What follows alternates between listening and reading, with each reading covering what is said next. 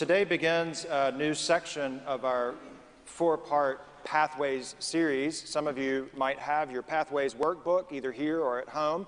And there's four components to the Pathways initiative there's a pathway to membership, a pathway to growth, a pathway to service, where we are today in our discussion, and then the pathway to giving.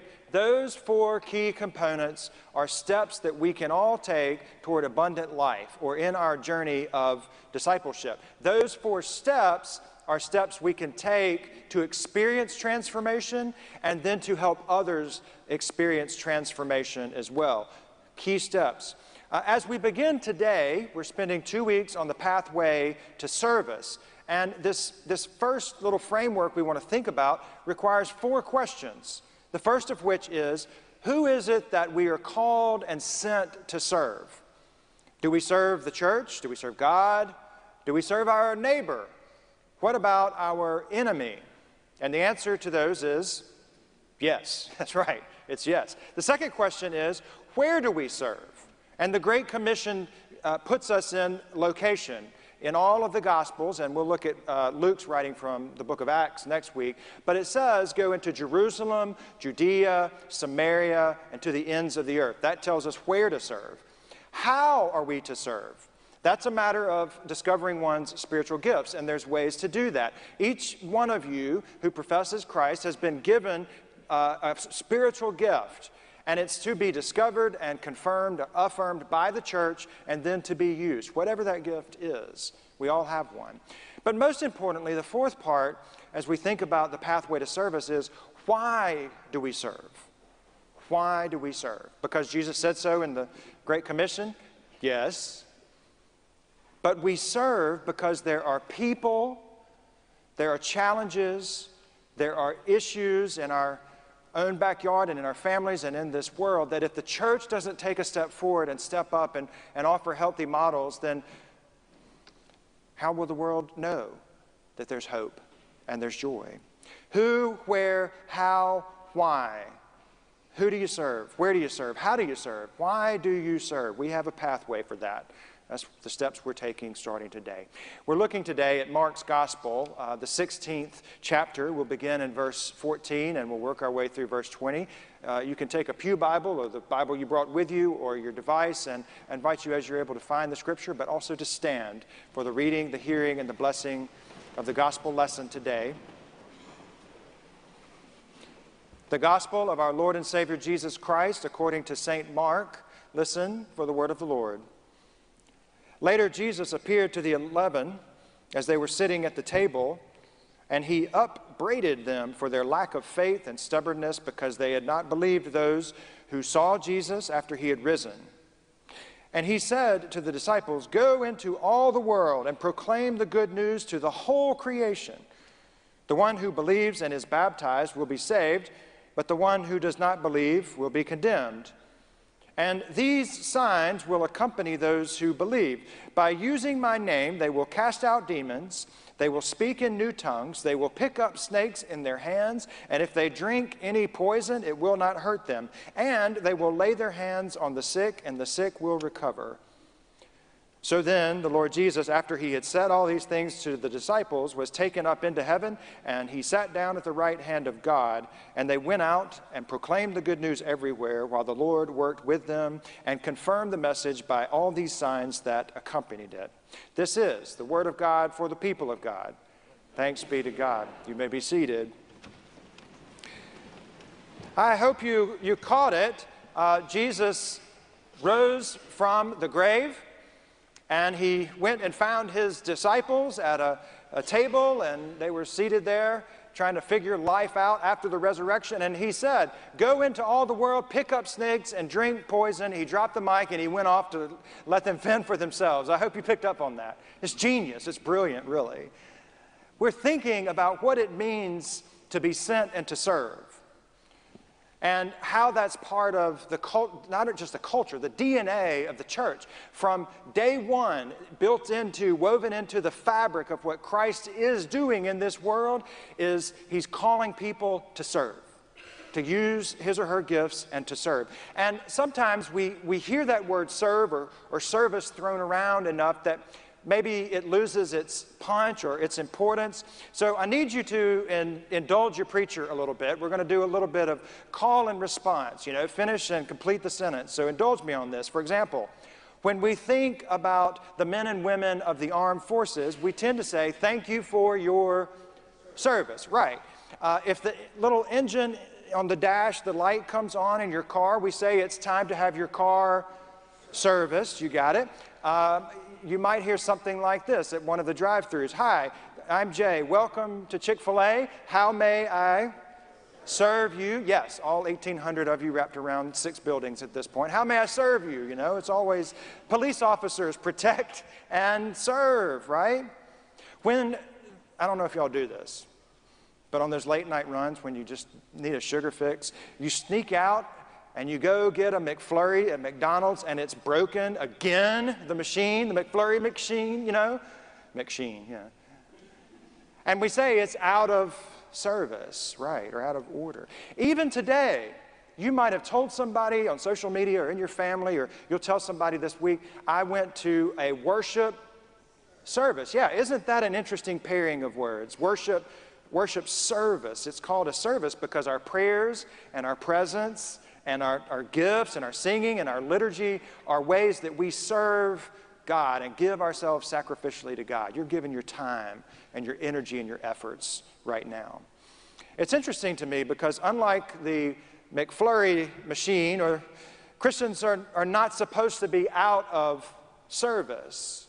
The mission of the church has never been about serve us, but service. We get those flips sometimes. Law enforcement are called to protect and serve and to defend, and the church, in its service along its pathway, are called to defend and to serve the most vulnerable among us. Sort of like Chick fil A part of our story, our response to the good news is to say, I'm a Christian saved by grace. How may I serve you? Jesus said it himself, really. He said, The Son of Man did not come to be served, but to serve, and to give his life as a ransom for many. So, as a Jesus follower, that is, following Jesus along that pathway to sacrificial living, along the pathway to service, we ask ourselves, who do we serve? And where will we go when sent? And how? How will I use my spiritual gifts? But the most important question is why? Why do we serve? Just yesterday, Susan and I were uh, heading out to Auburn to celebrate our younger daughter's 21st birthday. And the very first stop was only a few blocks from the house. We had to get gas in the car. And so I pull up to the pump and I go through this litany, the, uh, this process now that we all go through. You know, you get out your card, you put it in there, and now you have to hold it and you wait.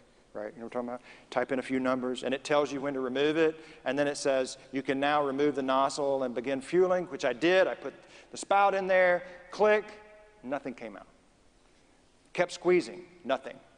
Nothing was working. I kept squeezing 10 times more. I kept squeezing, releasing. Nothing was coming out of this pump.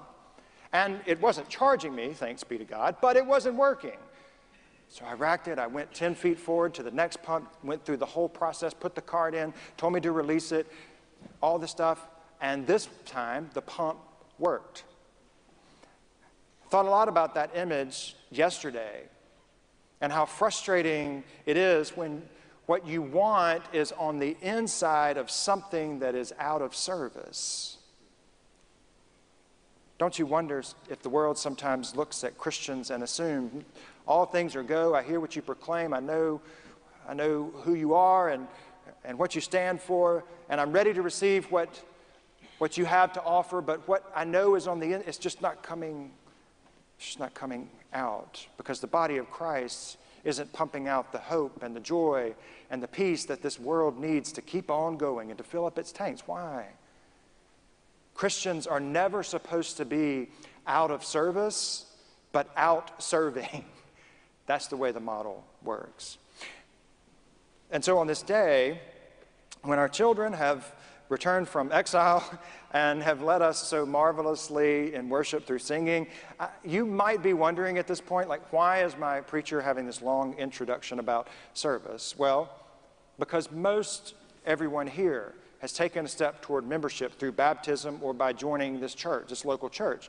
And a lot of you, many of you, have taken steps and you're on the pathway to growth. You're growing in your faith through a small group, through a supper club, through a Bible study, short term, long term. I, I, I, see that. Where local churches always have room to climb and to grow is in this pathway, the pathway to service.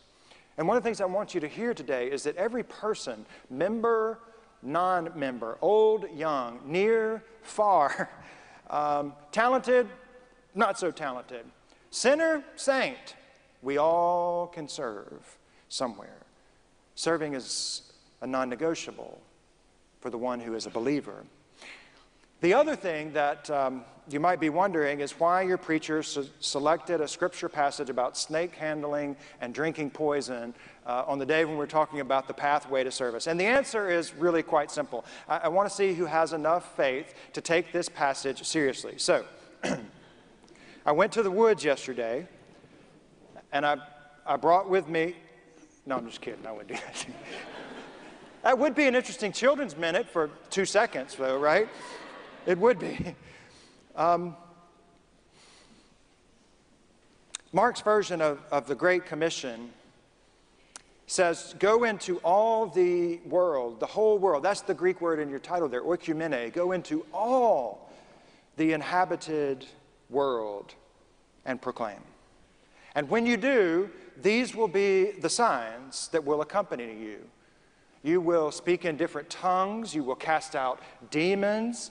You will pick up snakes, you will drink poison, and it will not harm you. You will lay hands on sick people, and they will get well. Now, that is a tremendous missions model. What if we adopted that? Like, what if we took all of these guests and, and prospective members on a tour, and then once they joined, they said, We're so grateful that you said all of these vows. Now, let's see how really serious you are. Here's a snake, and here's something I need you to drink. You think they'd do it? I don't think they'd do it.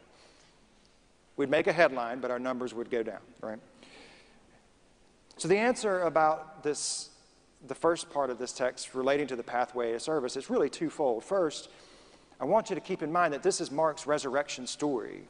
Mary Magdalene was the first at the tomb to see that Jesus was not there. She was also the first preacher to say, He is risen, He is risen indeed.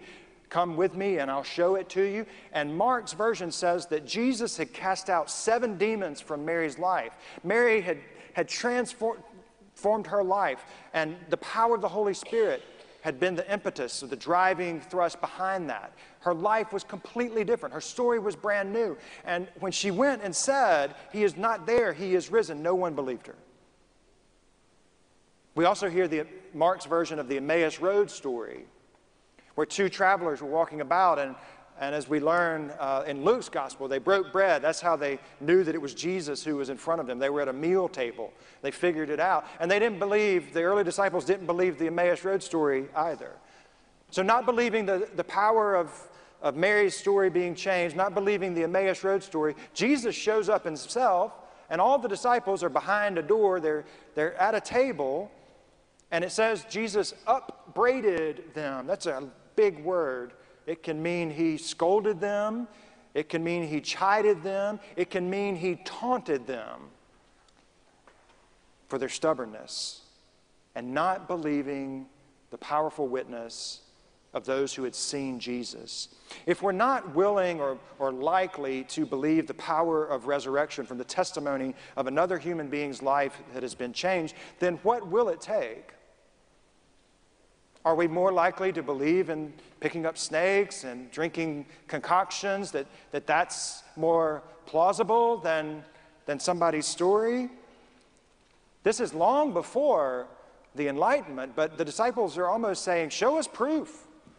Give us those signs. And Jesus says, All right, I'll give you some signs. If you were here um, last Sunday, you heard one of these stories a story of resurrection, a story of redemption. You heard it from, from Adam Whitley and how he overcame an addiction that almost cost him his life and how now he is a cancer uh, survivor. Does anyone actually need more proof, better signs that Christ is up from the grave, redeeming people now as he did 2,000 years ago? Do we need more signs than what we heard from Adam last week? I don't. And I know your stories too. They are the convincing proofs that this world needs. will, by handling serpents, or drinking noxious concoctions, or healing people by the laying on the hands, be any more powerful than your own story of how Christ has done and is doing something in your life? What we might actually need as a sign, or what the world, let's put it this way, what the world might actually need as a sign, more than snakes and poison and healing and tongues, is space and time to process why life doesn't make sense. Maybe that's the sign the world needs. Space to process unbelief, space to work through pain and doubt and grief and anger. That is something that the church possesses that space and that time for people to be people and to let God be God in their lives. Because when that happens, what we find is in that moment of our unbelief that the same Christ who did so 2,000 years ago comes and sits down beside us and says, I'm right here. Let's work through this together. In the church today, there's so many dimensions of, of unbelief, and they can be as involuntary as our own inhaling and, and exhaling. When we pray, for example, and do not receive exactly that for which we prayed, we have we get mad and we start doubting Jesus and we say, well, you know, I put my quarter in the Zoltar machine. I'm supposed to get my wish in return. It's almost like Santa Claus theology. Or we identify American Christianity with power rather than looking at the places of poverty and places where hunger exists, those are the places where Jesus took up a lot more time and is already at work. We fear and we submit to the powers of this world rather than keeping our eye on the prize, and that comes, in my estimation, from something that we read in Philippians chapter 2. We talk about Jesus who, taking the form of a servant, humbled himself to become obedient, even to the point of death. Who do we serve like that? Where do we serve like that? How will we serve like that? And why will we serve like that? Symptoms of our unbelief begin manifesting themselves in our attitudes and even in our priorities. It causes us to pause, or should, and say, well, what does it even mean to believe? What does it mean to believe in, in the power and the presence of resurrection? It's, it's not easy to believe in that.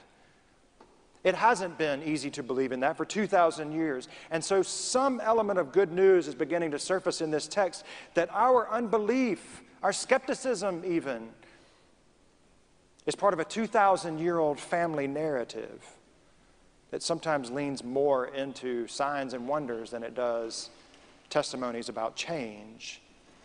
But here's the thing something that Dr. King and something that Mother Teresa said are so on point. Dr. King said, Everybody can be great because anybody can serve. You don't have to have a college degree to serve. You don't have to make your, your subject and verbs agree in order to serve. You only need a heart full of grace, a soul generated by love. And Mother Teresa said, and she wrestled greatly with her own unbelief. She said, At the end of life, we will not be judged by how many diplomas we have received, how much money we have made, or how many great things that we have done. We will be judged by, I was hungry and you gave me something to eat. I needed clothing and you gave it to me. I was homeless and you gave me a place to get back on my feet. Since that is the case, what I want to ask you to do now for the next few moments just lay two things alongside one another unbelief and commission. Those are two themes, unbelief and commission, because I think those two things are congruent. They're, they're just typical of, of any disciple of Jesus Christ, we, we all find ourselves in moments of unbelief, but what does it mean that we serve a God who sends us nonetheless? And here's where I'm going with this, because Mark tells us about the kind of Jesus we serve. That Jesus does not wait for us to have our unbelief figured out, our theology figured out, our priorities figured out, or life itself and all the stuff that has accompanied us in the past. We don't have to have all of that figured out before Jesus entrusts us with the mission. Think about it. A clueless and obstinate an indifferent group of first disciples still received the word that Jesus was, was risen and they didn't do anything about it. And Jesus had every reason just to start afresh. You know, it's, it's resurrection, it's day eight, as we say. It's resurrection. I'll just start over. These disciples, they just don't get it. You've heard me say about Mark's gospel. If you're reading Mark's gospel, and you follow the disciples thinking they'll point you to Jesus, they won't. They'll point you to this wall. If you want to know how to get to Jesus in Mark's gospel, you have to go look for the least and the last and, and the lost, those whose stories have been changed. Isn't that powerful? A powerful image. So Jesus comes to this group and says, You know, you're not believing anything that's being told to you. But despite that unbelief, go. Go into all the world and proclaim the good news. And I will contend even that our unbelief is the very fertile soil into which the seeds of, of salvation must be planted and grow the best when nurtured and watered by the Holy Spirit. If we're willing to move from unbelief to belief by believing that God can use our story and our hands and our feet and our abilities and our different abilities and even our inabilities, then in that moment we're ready to hop on the pathway of service and follow where the Great Commission leads us. And second, the last thing I'll say is what are we to make of all these, these strange signs that will accompany our, our going? I know just a few hours north of us, there, there are traditions in the foothills of the Appalachians that actually do handle snakes. They pick them up and they handle them, to which I say, Nope, Lord, don't ask me, I'm not doing it. Find me something, find me something else, right? No rattlesnakes for me. Maybe they have more faith than me. I'm not going to see. I'm not going to see that in person. Right? There's YouTube. I can watch it there. So Here's my take about some of these signs if we want to find where Jesus Christ is at work in the community, then we have to look at the places where venomous snakes are striking the heels of the most vulnerable among us. I've been thinking a lot this week about, for example, a single mom on a fixed income trying to figure out how to buy food and how to afford school uniforms and how to work so hard, two, three jobs, to, to provide something that their kids can have that'll be just like everybody else. And lo and behold, here comes this, this piece of plastic that has a strip and a chip. And it can become like a venomous snake. Once she swipes it, the interest rates are so high that that toxic venom is, it just, it affects her whole family. And it doesn't stop there because each monthly payment, then it becomes like a constrictor and it just squeezes. So, if we want to find where Jesus is at work, we have to look for the places that the snakes are biting the heels of the most vulnerable. The fangs of racism latch on to God's people and they paralyze our spiritual nervous systems. Anger strikes and jealousy strikes and hate, oh, it hits hard, doesn't it? And bitterness harbored against someone else is like being injected over and over and over, and it takes over the mind, and it takes over the body, and it takes over the priorities, and it takes over every aspect of life. But we're just waiting on the church to step forward on that pathway and to pick up that snake and say, No more will you strike at the heels of the most vulnerable single moms and those who are oppressed among us. I will not allow that to happen on my watch. So I'll pick up that snake.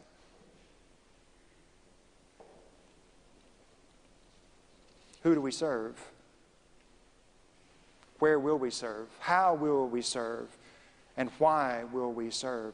I also think, I've just been processing the other one that where he says you'll cast out demons. That's another sign. I believe with all of the energy in my body that the church of Jesus Christ has the capacity and the ability to reach out and help with the demons of mental illness in our community.